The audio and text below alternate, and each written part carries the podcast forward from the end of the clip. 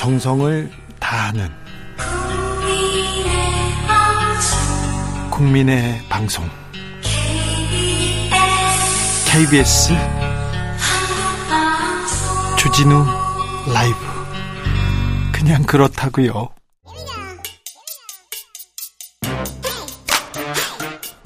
뉴스를 향한 진지한 고민. 기자들의 수다 라이브 기자실을 찾은 오늘의 기자는 미디어널 정철훈 기자입니다. 어서 오세요. 안녕하세요. 오늘은 어떤 이야기 준비하셨는지요? 아, 예, 기사를 안 써주겠다. 네. 그러니까 돈을 달라. 이렇게 기사 무마 대가로 돈을 요구했던 기자가 1심에서 유죄를 받은 사건을 가져왔습니다. 자, 취재를 해서 내 기사 안 쓸 테니까 돈 줘? 이렇게 예. 했다고요? 예, 처음에는 5천을 불렀다가 아니요. 깎아서 아니, 근데 예. 기사 쓰지 말아 주세요 하면서 봉투를 줬겠죠. 그게 아닙니까? 그게 아니고 이제 기자가? 어, 예, 기자가 아, 지난해 11월이었는데요. 네. 이 산업부장이셨습니다. 이분이 한 의류업체를 상대로 어, 제보가 기, 제보가 들어왔는데 어, 내부자가 접근할 수 있는 자료를 받았다. 예. 그러면서 아직 회사에 보, 회사 위에다가 보고는 안 했는데 네. 이 탐사팀에서 깊게 갈지 고민 중이다 이런 말을 하면서 어, 기사를 쓸 수 있다고 협박을 합니다. 그러면서 기사 무마 대가로 이제 천만 원을 최종적으로 요구를 했습니다. 그래요? 네, 이 기사를 가지고 저 아니 정보를 가지고 장사를 한 거네요. 네, 그렇죠. 그러니까 기사를 안 써줄 테니까 천만 원을 달라고 했는데 네. 어, 결국 이 업체가 돈을 안 주고 이 사람을 고소를 했습니다. 네. 그래서 검찰에서는 징역 1년을 구형을 했는데 예, 서울 남부지법에서 최근 1심 판결에서 이제 공갈미수 혐의로 어, 징역 8년, 아, 징역 8개월, 집행유예 2년 그리고 사회봉사 120시간 명령을 내렸습니다. 구속되지는 않았네요. 예. 어, 어느 신문이에요? 그거는 좀 밝히기가 애매한데요. 왜요? 잘못했잖아요. 이게 좀 사정이 좀 있어가지고. 아니 잘못했잖아요. 이 정도 네. 잘못했으면 예, 근데 어, 중요한 사실은 이분이 지금 이제 이 매체를 떠난 상태인데 네. 퇴사한 상태인데 현재 다른 매체의 편집인으로 또, 또 있습니다. 갔다고요? 예. 어, 아, 제가 취재해가지고 말씀드리겠습니다. 네, 그래서 재판부는 이제 언론의 공정성, 중립성 가치를 훼손하고 사적 이익을 취하려는 시도를 했다는 점에서 죄질이 나쁘다 이렇게 판시를 했는데 네. 이 사람이 이 사건 이전에도 이 공갈미수죄를 또 저질러서 처벌받은 전력이 있더라고요. 아니 처벌받고 이런 사람이 또 다른데 편집인으로 갔다고요. 이게 참. 예, 그래서 동종 범죄 전력이 있, 는데도또 재범을 한 것이어서 네. 이런 네. 경우 좀 그 전에도 있었어요. 네 맞습니다. 어, 앞서 지난 5월에는 이제 국민일보 경남 창원 주재 기자가 건설업자로부터 12억 원의 금품을 받은 혐의로 12억 원을 받았어요. 예, 구속 기소돼서 현재 공판 재판이 진행 중인 걸로 알고 있고요. 네. 이분은 또 경남도청 기자단의 간사였습니다. 네. 아, 그리고 또 매일경제TV의 경우는 올해 초였던 걸로 기억을 하는데 건설사를 상대로 기사를 삭제해주겠다면서 3억 원의 이 광고 협약 체결을 요구하기도 했습니다. 네. 이렇게 또 언론 관련해서 로비를 벌이고 했으면 대우조선해양 사건도 생각나네요. 박수환 씨. 네. 아, 대단한 송영 주필 그런 사람들 예, 생각나네요. 맞습니다. 저희가 이 매체명을 공개하지 않은 이유는 네. 이 매체에서는 이제 우리도 이 사실을 전혀 몰랐고 우리도 피해자다라고 네. 주장을 해서 어느 정도 좀 타당성 있다고 판단해서 공개를 안 했고요. 알겠습니다. 네. 그 진행자께서도 언론계 선배 입장에서 네. 이런 사건들 계속 반복되는 거 보시면서 좀 여러 마- 여러 생각이 드실 것 같아요. 그러니까요. 저 제가 취재했을 때 봉투를 들고 돈을 들고 찾아온 경우도 많았어요. 근데 돈을 줄 테니 기사를 쓰지 말라. 네 네 뭐 예. 기사를 써 쓰지 말라는 걸 떠나서 막 봉투를 던지고 가는 사람도 있고 그랬습니다. 그런데 뭐 제가 아, 공개적으로 공개적으로 망신을 줘가지고 그런 경우는 아, 없었습니다. 네. 한 대기업에서는 저한테 아 굉장히 굉장히 거액을 한번 주겠다고 했는데 예. 제가 제가 음 그런 얘기를 했죠. 줄 바에는 좀 시원하게 줘라. 한 몇백억 주면 제가 기자 그만두겠다. 시원하게 어. 그만둘 테니 네. 달라고 했더니 그 다음부터는 말이 없어요. 어. 네. 참고하겠습니다. 네. 아, 몇백억 주지. 감옥 빨고봐야 주지. 막 이렇게 얘기를 했더니, 그다음부터는, 음, 하고 그냥 안 오셨어요. 아무튼 제가 이 기사를 며칠 전에 썼는데 이 기사를 읽고 네. 쌍케이 신문 기자가 오늘 저를 찾아왔어요. 네. 그래서 어떻게 한국에서는 이런 일들이 발생하냐, 이거- 기자가 어떻게 이런 식으로 돈을 뜯어내냐, 그렇죠. 이거 강도죠. 이거 깡패입니다. 아, 라고 이야기를 하는데 네. 쌍케이 신문 기자한테 이런 질문을 받으니까 기분 굉장히 좀 네. 마음이 좋지 않았습니다. 기분, 나, 부끄러웠습니다. 네, 기분 나빴어요. 산케이 신문하고는 네. 저한테도 찾아온 경우 있는데 난 너네들하고는 얘기 안 할래 하고 보냈습니다. 다음 만나볼 이야기는요? 네, 최근에 또 읽으면서 제 얼굴이 후끈거렸던 네. 그런 칼럼인데요. 네. 이하경 중앙일보 주필, 주필입니다. 네, 주필이고 부사장인데요. 네. 중앙일보 주필의 어, 칼럼 정말 아, 네, 22일자 칼럼인데 네. 요거를 두고 윤비어 청가의 끝을 보여줬다. 네. 이런 비판이 좀 있습니다. 네. 어, 제목은 어둠 속 반지하 계단에서 미끄러진 대통령인데요. 네. 어, 이하경 주필은 이 침수로 일가족이 변을 당한 신림동 반지하 를 이제 대통령께서 찾아갔는데 네. 어, 현장에 동행했던 인사로부터 윤 대통령이 이 만류를 뿌리치고 네. 이 폴리스 라인을 넘어 어둠 속 계단을 걸어 내려가 경호원들이 당황했다 이런 이야기를 들었다고 밝힙니다. 그러면서 어둠 속 계단을 걸어 내려가. 네 그러면서 도중에 미끄러져서 넘어질 뻔했고 이 대- 구두와 바지를 흙탕물에 적신 것도 알게 됐다. 네. 이렇게 전하면서 네. 이 반- 대통령이 반지하로 내려간 이 행위를 두고 이 대통령이 저 먹먹한 슬픔의 공간으로 몸을 밀어넣은 것은 국민의 아픔이 나의 아픔이라는 무한 책임과 연대의 증거다. 스스로 대통령다움을 입증한 것이다. 이로써 가진 자의 편에 선 오만한 선민이라는 부당한 편견에서 벗어났다. 이런 극찬을 합니다. 대통령이 저 먹먹한 슬픔의 공간으로 몸을 넣어 밀어 넣은 것은 국민의 아픔이 나의 아픔이라는 무한 책임과 연대의 증거다. 네. 아, 예. 편견에서 벗어났다고요? 네. 네, 이어서 칼럼에 등장한 사람이 예수인데요. 예수. 네. 예수 가 등장을 합니다. 네. 아, 이 칼럼은 톨스토이 소설을 언급하며 이 반지하 빵은 이 신을 만난 기적의 성소다 이렇게 밝히면서 네. 신은 어느 시대에나 가장 약하고 슬픈 인간의 모습으로 우리를 찾아온다 이렇게 적습니다. 그러면서 어, 이 윤 대통령은 한 겨울에 어머니가 사준 외투를 입고 나선 첫날 이 노점상에게 이 옷을 벗어준 대학생이었다. 네. 또 이런 대목을 적습니다. 댓글에 할렐루야 이렇게 써 있더라고요. 예, 해당 칼럼에 댓글이 좀 달렸는데 윤 대통령이 바로 예수였다니 오 할렐루야 이런 댓글도 달렸고요. 예. 여기가 무슨 북한인가 이런 댓글도 달렸고 글을 보니 차기 총리가 되셔도 좋을 듯하다 뭐 이런 댓글도 아, 달렸습니다. 아, 앞서서 이제 친윤 칼럼으로 도마에 올랐던 이 박보균 중앙일보 편집인이 계셨는데 어, 현재 문화체육관광부 장관입니다. 요즘은 이렇게 기사 쓰지 않습니다. 칼럼 이렇게 쓰지 않는데 굉장히 좀 하, 놀라운 칼럼이 하나 나왔어요.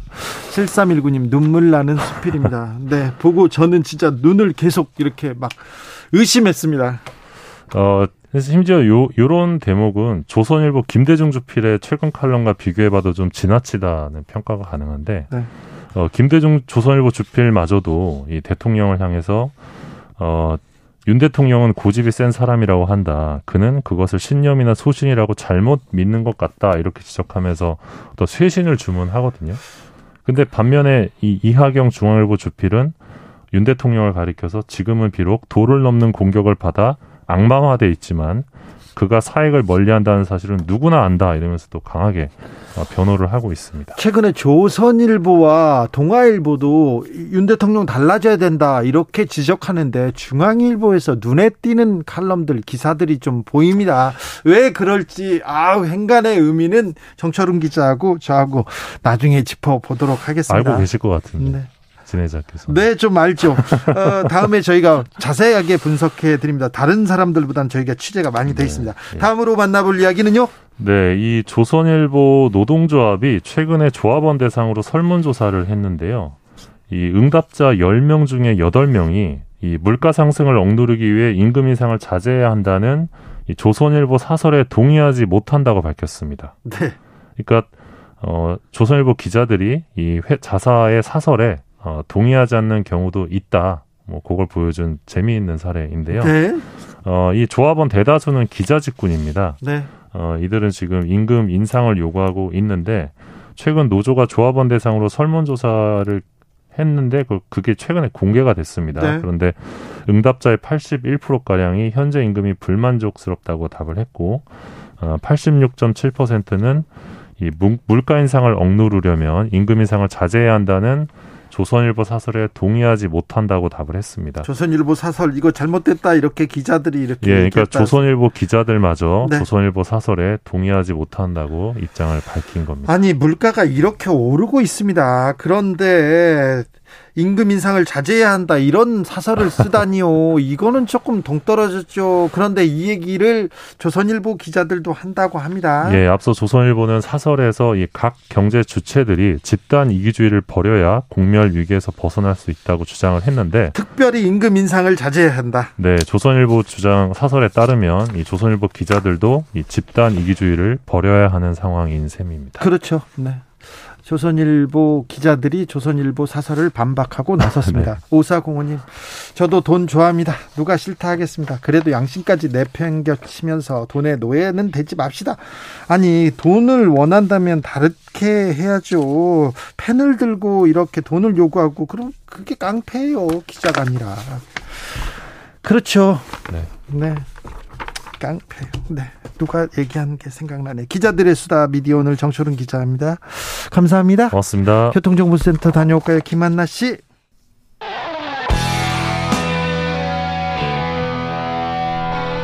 스치기만 해도 똑똑해진다. 드라이브 스루 시사 주진우 라이브.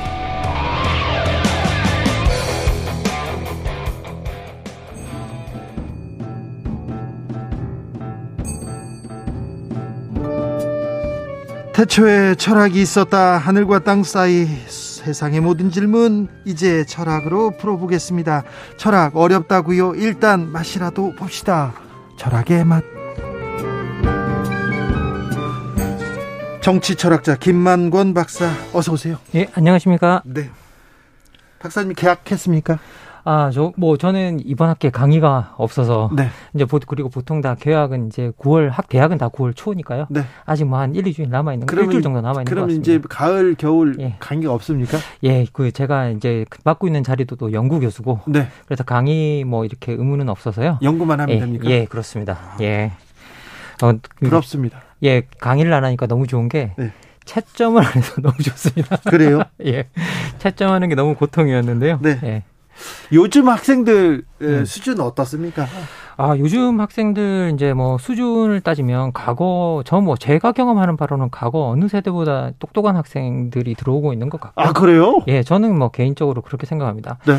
교육 수준도 높고 그리고 아는 지식 폭도 높고 그런데 이제 전반적으로 좀 그 경향을 보면 수준 차는 좀 많이 큰 것 같아요. 아 수준 차. 예, 예. 너 어떤 예, 학생은 예. 공부 열심히 하고 어떤 예, 학생은 안 너무 한다? 잘하는 친구는 너무 잘하고요. 예. 예, 그 뭐 그렇지 않은 친구가 그렇지 않은 뭐 친구들은 좀 이렇게 격차가 좀 크다 그래야 되나? 네. 같은 클래스에서도 약간 그런 느낌이 있는 경우가 많습니다. 아 그래요? 저는 학교 예. 다닐 때 저희가 학교 중학교에 가잖아요. 네. 아 옛날 니네 선배들은 잘했는데 니는 뭐냐? 그리고 고등학교 갔더니 똑같은 얘기를 해요. 야 옛날에 선배들은 잘했는데 네. 니네들은 네. 틀려 먹었다 이렇게 얘기하고 대학교 때도 그렇고요. 예. 뭐 회사 가도 그러더라고요. 네. 그래서 당연히 그렇게 어른들은 그렇게 얘기하나 보다 생각. 아이, 뭐 이게 근데 우리가 역사를 이렇게 돌이켜 보면 네. 항상 앞선 세대들은 이제 뒤에 오는 세대들한테 야, 니네는 그게 뭐냐? 니네 소크라테스도. 그랬잖아요. 요새, 요새 청년들 보면 아이고 막 어? 뭐 이제 그 말이 진짜로 소크라테스가 한 말인가 아닌가에 대해서는 네. 논쟁이 있고요. 네. 그리고 이제 이게 어떤 언론에서 뭐 지어낸 말이다라는 말까지도 있습니다. 예, 네. 그 말은. 자 아무튼 최근에 심심한 사과 예. 예. 심심한 사과를 했는데 어 실망이에요 이런 얘기 얘기로 굉장히 논란이 있습니다. 음. 금일 금요일이고 음. 사흘 왜 사흘이 왜 아니 사일 아니에요 왜 사흘이라고 해요 이렇게 검색어 1위도 올랐습니다. 예. 아, 문해력 음. 논, 논쟁 계속 있는데 철학자로서 어떻게 예. 보십니까? 뭐 이게 뭐 좀 철학적으로 말을 하자면 원래 이제 뭐 아리스토텔레스 같은 이제 학 그 철학자들이 우리 인간의 가장 중요한 특징이 정교한 언어로 소통을 하면서 공동체를 만든다. 있다라고 이야기하거든요. 근데 이게 사실 우리가 공동체를 만드는데 가장 큰 핵심이 공유된 언어잖아요. 네. 그래서 이제 공유된 언어를 가지고 서로 비슷한 모든 언어를 유사한 의미로 쓰면서 우리가 거기에 대해서 공통적인 것을 만들어 나가는데 그런데 이제 우리가 그것들을 생각해 보면 문해력이 떨어진다라는 말 자체는 언어의 공통 기반이 사라진다라는 뜻이고 그러다 보니까 이제 여기에 대해서 뭐 논쟁이 나오는 건 그 어느 공동체 어느 시기나 다 있었던 일인 것 아, 같습니다. 그래요? 그런데 네. 정교한 언어로 공동체를 만든다. 아니, 정치인들도 그걸 음. 못하고 있어요. 어른들도 못 하고 있어요. 예, 지금- 맞습니다. 예. 지금 뉴스에 나오는 사람들 거의 못 하고 있는데 뭐 아이들한테, 청년들한테 얘기할, 예. 그 지적할 거린가, 이렇게도. 아, 뭐 저도 사실은 그런 생각이 좀 드는데요. 네. 뭐 생각해 보면 우리 정치에서 쓰는 언어들을 이제 들여다보면 네. 정치에서 쓰는 언어들이 적대적이고 날이 서 있고 그리고 어떻게 보면 우리가 사실 문해력에서 제일 중요한 게 어떤 단어가 쓰이는 맥락적 사고인데 네. 이제 그런 맥락 다 무시하고 뭐 하나 짚어내서 공격하고 그래 어떤 사람 예. 막 이렇게 뭐 문자 써요 사자서 쓰는데 그거 잘 알고 쓰시나 이렇게 생각도 예. 들고요. 그리고 뭐 문자 그리고 더 나가서 이제 사자성어를 쓰면 자꾸 뭐 그거 비유를 가지고 보도도 자주 나오고 하니까 억지로 사자성어를 만들어서 또 쓰시는 건 아닌가 싶을 때도 있고 뭐 네. 그렇습니다. 예. 이 말도 막 만들고요. 핵관 음. 이런 것도 예. 이게 만들어진 신조 아닙니까? 예, 맞습니다. 뭐 이렇게 그런 것들이 생각해 보면 이제 그 좋은 말인지 아닌 말인지는 잘 모르겠어요. 이게 정말 이렇게 그리고 너무 그것이 어 일반적으로 쓰이고 있고 그리고 그것들이 어떻게 보면 아무런 뭐 꺼리낌 없이 언론에서도 그대로 쓰고 있고 뭐도 쓰고 있는데 이렇게 어떻게 보면 우리가 옛날에서는 옛날 같은 경우에는 이게 신문지상에 올라올 수 있는 어, 언어 언어인가 그렇죠. 단어인가 하는 예. 것들이 그냥 너무 편명 평, 그 평범하게 쓰이고 있어서 그 부분에 대해서도 우리가 게이트 키핑 같은 거좀 제대로 되고 있나라는 생각해 볼 필요가 있을 그러니까 것 정치인이 같습니다. 했다고 해서 그 단어를 음. 그대로 써줘야 되나. 음. 그런데 요새는 또 자극적인 말이면 무조건 언론에서 음. 써주니까. 예, 맞습니다. 실제로는 이제 어떻게 보면 이제 그 문해력 같은 것들을 익히는 가장 중요한 지점들이 우리가 사실은 문자로 습득하는 것들이고 그리고 문자와 그런 것들을 대하면서 어떤 상황에 맞는 그 문자 그것들이 써 있는 것들에 대한 상황에 맞는 상황들을 우리가 떠올려 가면서 매칭시키면서 사실은 우리가 어떤 문해력들이 늘어가는데 지금 현재 그 기능을 좀 제대로 못 해주고 있는 부분은 있는 것 같습니다. 네. 심심한 사과, 그 뜻을 지루한 사과, 이렇게 생각하 는 네. 사람이 있나 보다. 아. 저는 그냥 음. 농담하는 줄 알았어요. 네. 농담일 수도 있고요. 네. 몰랐을 수도 있으나 이게 네. 또 기사까지 돼야 하나. 음. 이것도 좀 고민해 볼 대목이 있어요. 예, 이게 사실은 뭐 이게 그 많은 부분들이 이제 어떻게 보면 그런 것들을 이런 것들을 기사까지 해야 되고 뭐 기사화 시켜야 되고 이런 것들을 우리가 뭐 논쟁까지 해야 되나라는 생각을 많이 하시는 분들도 있는 것 같은데요. 그런데 기본적으로 뭐 우리가 문해력이라고 하는 부분들을 이야기할 때 그 문해력이라는 것들이 단순히 어떤 뭐 문장이나 그런 것들을 이해하는 것들이 아니라 언어 전반에 대한 이해와 사용을 뜻하는 그런 말이기 때문에 사회가 원활하게 소통하는 데 있어서 가장 기초적인 능력을 이야기하고 있어서 어, 그런 부분에 대해서 좀 민감 하게 반응하시는 분들도 있다라는 생각이 듭니다. 네. 1719님, 근데 한자 말고 한글 쓰면 안 될까요? 네. 한글을 또 이해를 음, 못 한다는 음. 분들도 많아가지고요. 난님께서 요즘은 책보다 영상 세대예요. 음. 그러니까요. 쓰는 단어가 달라요.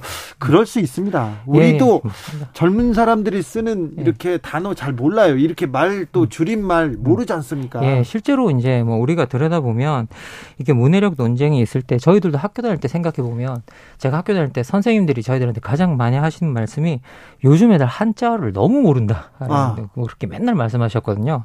근데 이게 생각해 보면 그 당시에 그 말이 문해력이 떨어진다는 말이었어요. 네. 이게 요즘 애들이 또 단어를 몰라서 그렇죠. 그런데 실제로는 이제 2000년대 들어오면서 7차 교육 과정부터 한문이 필수 과목에서 빠졌는데 근데 우리말 사전에 보면 우리말의 57%가 한자어거든요. 그렇죠. 예, 그러니까 이 한자 교육 한자어가 빠지면서 이제 소통에 곤란이 생기면서 이제 앞세대와 뒷세대 사이에 뭔가 좀 막히는 부분이 있는데다가 그리고 시대가 바뀌면서 영향을 주는 언어가 달라진 거죠. 네. 과거에는 한자였다면 요즘은 영어가 이제 영향을 주는 언어가 되어버린 거죠.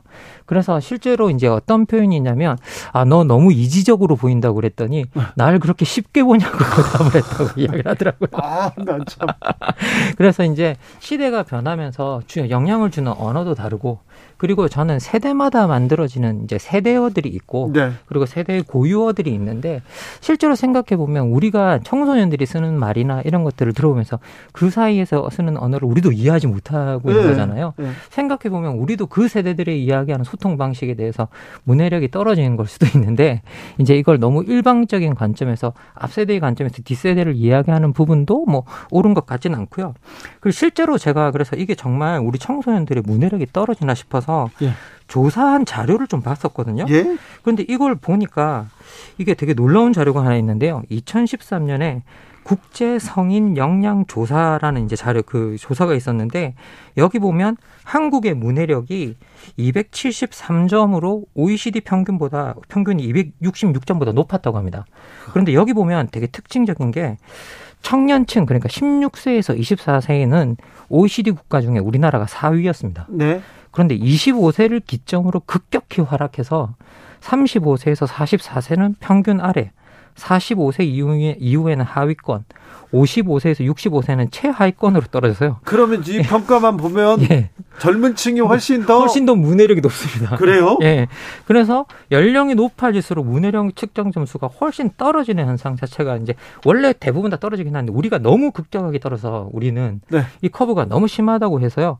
우리나라는 청소년기에 오히려 문해율이 높고 성인이 되어 갈수록 문해 문해율이 낮아지는 경향이 나왔다고 합니다. 생각해 보면 예. 학교에서 공부 많이 하잖아요. 보는 것도 많고요. 그런데 성인이 되면서 책을 안 읽고 뭐 공부 안 하고 그런 사람들이 너무 많아서 이런 예. 현상이 있는 건가요? 아, 진짜 정확하게 지적하셨는데요. 제가 그래서 자료를 하나 찾아봤더니 이게 어, 왜 이렇게 성인이 되어가면서 문해력이 떨어지나라고 이제 봤더니 많은 전문가들이 실제로 독서 부족을 시- 독서 부족을 지적하고 있는데 이 국제연합이 발표한 자료에 따- 자료를 보니까 2015년 한국인 독서량이 192개국 중에 166이었다고 합니다. 책 많이 안 예, 읽어요. 그리고 성인의 25%는 1년에 책을 단 한 권도 읽지 않는 것으로 나타나고 있어서요. 그래서 우리나라는 성인이 되고 난 다음에 책을 안 읽는 제 친구들은요. 50년 동안 50년 동안 한 권 안 읽은 친구들도 많아요. 지금 세면 이름 다 될 수 있어요. 그런 사람들 많아요. 예, 실제로 그래서 어, 문해력이라는 것들은 우리가 시대가 언어는 시대에 따라 계속 변하게 가기 때문에 실제로 그것을 계속 따라가기 위해서는 우리가 책을 꾸준히 읽고 언론 기사나 이런 것들을 꾸준히 읽어가면서 계속 업데이트를 해야 되는데 네. 그런 것들을 이제 우리가 하지 못함으로 인해서 오히려 우리나라는 어른들이 문해력이 떨어지고 있는데 실제로 우리 젊은이들이 뭐 문해 문 해력이 떨어진다고 야단치는 좀 이상한 현상이 아 나타나고 그러네요. 예. 아, 요즘 젊은 친구들 요즘 애들 보면 아이 말세야 이렇게 얘기하시는 분들 네. 걱정하지 마세요. 다 예. 잘하고 있습니다. 예. 김수진님께서 언어는 변화합니다. 음. 한글은 바다와 같아요. 얘기합니다. 그러니까요 조금씩 조금씩 변화하네요. 물결 치네요. 네. 하이드님께서 특히 잘못된 뜻으로 함부로 의미를 부여하는 경우가 너무 많은 것 같아요. 음. 도어 스태핑 다 잘못된 표현 아닌가요? 예, 이렇게. 맞습니다. 원래 도어 스태핑은 기습 취재라는 뜻입니다. 네. 예, 그래서 이게 원래는 언론이 엄격하게 취재 윤리를 지켜가면서 해야 되는 거고요. 네. 그래서 이게 뭐 우리가 지금 말하는 방식으로 쓰였던 그런 용어는 전혀 아니라서 이거는 지금 뭐 우리 용어 자체를 아예 잘못 쓰고 있는 경우라고 볼 수 있죠. 네. 예, 그리고 또 이제 근데 아까 제가 우리 청소년들이 문해력이 성인보다 상대적으로 높다고 말씀드렸는데 딱 하나 문제가 있는 부분이 있다고 합니다. 네. 이게 어느 부분이냐면요. 디지털 문해력이 엄청나게 떨어진답니다. 아이고 예. 디지털 세대가 디지털 예. 문해력이 떨어진다. 이거는 예. 문제가 있네요. 예, 이거 상당히 지금 현재 문제가 되고 있는데요. 그래서 이거 자료를 이렇게 살펴보니까 제가 청소년기, 제- 아, 이거 제가 자료를 좀 찾아봤었는데 이게 2021년도에 OECD가 국제학업 성취 평가도 해가지고 21세기 독자 디지털 세상에서의 문해력 개발 보고서를 이게 내고 있는데요. 여기서 회원 국들의 만 15세 학생의 순위를 공개, 공개했는데 한국이 멕시코, 브라질, 콜롬비아, 헝가리 등과 함께 최하위 집단으로 분류가 되고 있습니다. 근데 이 여기서 제일 중요하게 여겼던 게 뭐냐면 디지털 시대는 정보가 넘쳐나잖아요. 네. 그러니까 얼마나 이 정보를 신뢰할 만한 정보인가, 그리고 이게 사실인가 가짜인가 이런 것들을 판별하는 능력을 측정을 했대요. 예. 그런데 여기 판별하는 능력을 측정했더니 한국 학생들이 의외로 피싱 메일의 판별하는 능력이 멕시코, 브라질과 함께 제일 하위 집단으로 분류되는 거로 나타났고요. 이건 문제네. 예. 그리고 또 사실과 의견을 식별하라 그랬더니 우리나라가 25.6%로 전 회원 국가에서 꼴찌였다고 합니다. 그래서 이게 상당히 어떻게 보면 식별률 자체가 30%인 국가가 우리나라, 슬로바키아, 콜롬비아밖에 없었다라고 했는데요. 근데 여기 자료를 들여다보니까 여기서 이제 그 여기서 이 보고서에서 내용을 들여다보면 그러면 어떤 자료들을 사실인가 아닌 의견인가 아니면 주관적인가 편향적인가 여기에 대해서 식별하는 법에 대해서 교육을 받았는가 물어봤더니 디지털 문해력이 수준 높게 나온 국가일수록 다 학교에서 그런 것들을 교육을 받았다라고 대답하는 게 거의 70% 이상인데 한국은 예, 우리나라만 35% 정도만 교육을 받았다라고 대답해서 제일 낮은 순으로 나왔다고 합니다. 이거 매우 중요합니다. 사실 암기는 그렇게 중요하지 않아요. 음. 뭐 이걸 외우고 있으면 뭐 합니까? 그게 다 나와 있는데 인터넷 찾아보면 되는데 네. 사실 이 정보가 참인지 거짓인지 그리고 이 정보가 가치가 있는지 이걸 판단하는 이게 굉장히 중요한 부분인데요. 예, 그래서 실제 우리가 학교 시스템 속에서 이런 것들을 가르치는 교육들이 필요한데 그런 교육들을 받았다고 하는 학생들이 되게 낮았고 그리고 이 보고서 말고 대학 연구에서 찾아보면 한 수업에 이제 문해력을 가르치는 수업에서 교수님이 학교 다니면서 문해력 교육을 받아본 적이 중고등학교 때 받아본 적이 있냐고 했더니 교실에 있는 학생의 8%밖에 문해력이라는 말 자체 그러니까 문해력이- 디지털- 예. 문해력이라는 단어 자체가 생소해요. 예, 그러니까 디지털 문해력이라는 단어 자체를 들어본 들어본 학생이 8%밖에 되지 않았다라고 그렇게 이야기를 하고 있습니다. 네. 예.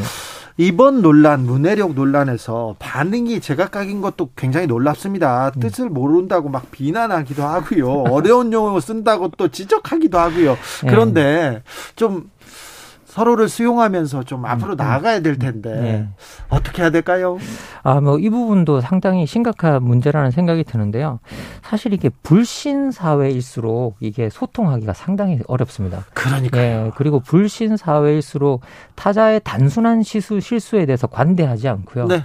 그것에 대해서 또 압박하고 예. 그리고 또 불신 사회일수록 특이한 게 뭐냐면 내가 한 일에 대한 부끄러움은 모르면서 다른 사람이 하는 일에 대해서 지적을 많이 하고 그리고 내가 한 일에 대한 부끄러움을 모르면서 남이 나한테 가는 비판에 대해서 수치심을 엄청나게 많이 느낍니다. 그러니까요. 예. 이 혐오와 불신이 네. 이렇게 팽배한 네. 사회에서 더 그런 것 같아요. 예, 그래서 기본적으로는 어떻게 보면 이게 가, 이게 이 문해력 논란이 단순히 우리가 단어의 의미를 알고 있는가 아닌가를 넘어서 실제 우리 사회 구성원들이 얼마나 공통의 언어를 가지고 소통하고 있고 얼마나 공통의 것을 만들어내고 있는가가 상당히 중요한 부분인 것 같고요. 그리고 더 나가서 아까 우리가 세대마다 다른 언어를 갖고 있다고 했지만 우리 모든 사 모든 공동체는 또 세대 간 소통도 필요하거든요. 네. 그래서 그 세대 간에 소통하려고 한다면 그 세대 간이 공유하는 언어들이 있어야 되고 네. 그 세대 간이 공유하는 언어들의 신뢰가 있어야 되는데 네.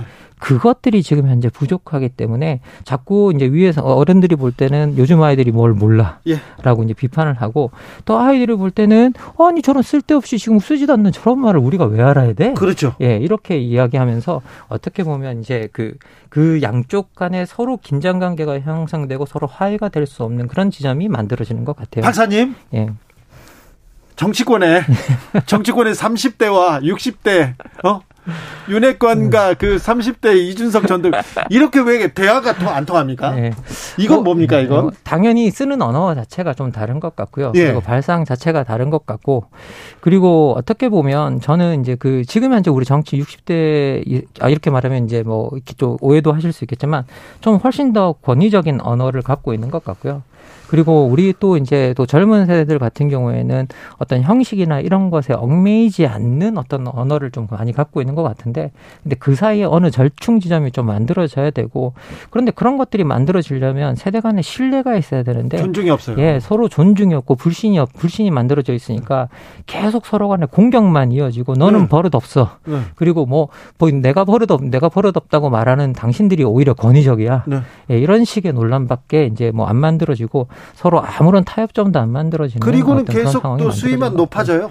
그렇죠. 계속 서로 이제 수위가 높아지고 서로 이제 뭐, 어, 이게, 어, 서로를 죽이려고 하는 뭐, 뭐라고 해야 될까요? 그런 말들을 던지면서 자꾸 등에 칼 꼽느니 뭐, 칼- 옆구리에 칼을 쑤시느니 뭐, 이런 표현을 뭐 하면서 이제, 어, 그 하는 걸 보면 좀 안타까운 부- 측면이 있습니다. 예. 네. 알겠습니다. 아, 철학자는 뭐 아무 질문만 아무 질문이나 해도 다 대답을 하네요. 아, 무슨 말씀이세요? 훌륭하십니다. 네. 아니. 예. 자, 철학의 맛 마침표 찍어 보겠습니다. 철학의 맛 오늘의 결정적 한마디는 뭡니까? 서로 존중해야 한다. 그렇죠. 예. 서로를 존중해야 그 다음에 대화도 되고 신뢰도 가고 사랑도 싹트고 뭐 뭐든 될 거 아닙니까? 예, 그렇습니다. 왜 이렇게 미워할까요?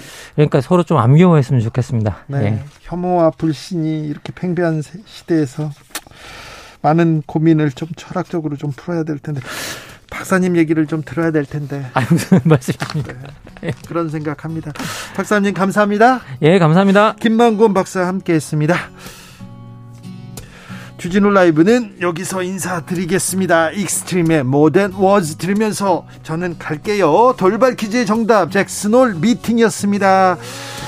오사구님 세대마다 언어 형식 차이가 있기도 하고 갈수록 신조 늘어만 갔지만 유아기부터 한글 국어 발음 사용 가르쳐야 합니다. 너무 입시 교육에 아이들 아, 너무 찌들어가지고 너무 힘들어요 이렇게 얘기합니다. 네, 시당하신 말씀입니다. 저는 내일 오후 5시 5분에 돌아오겠습니다. 지금까지 주진우였습니다.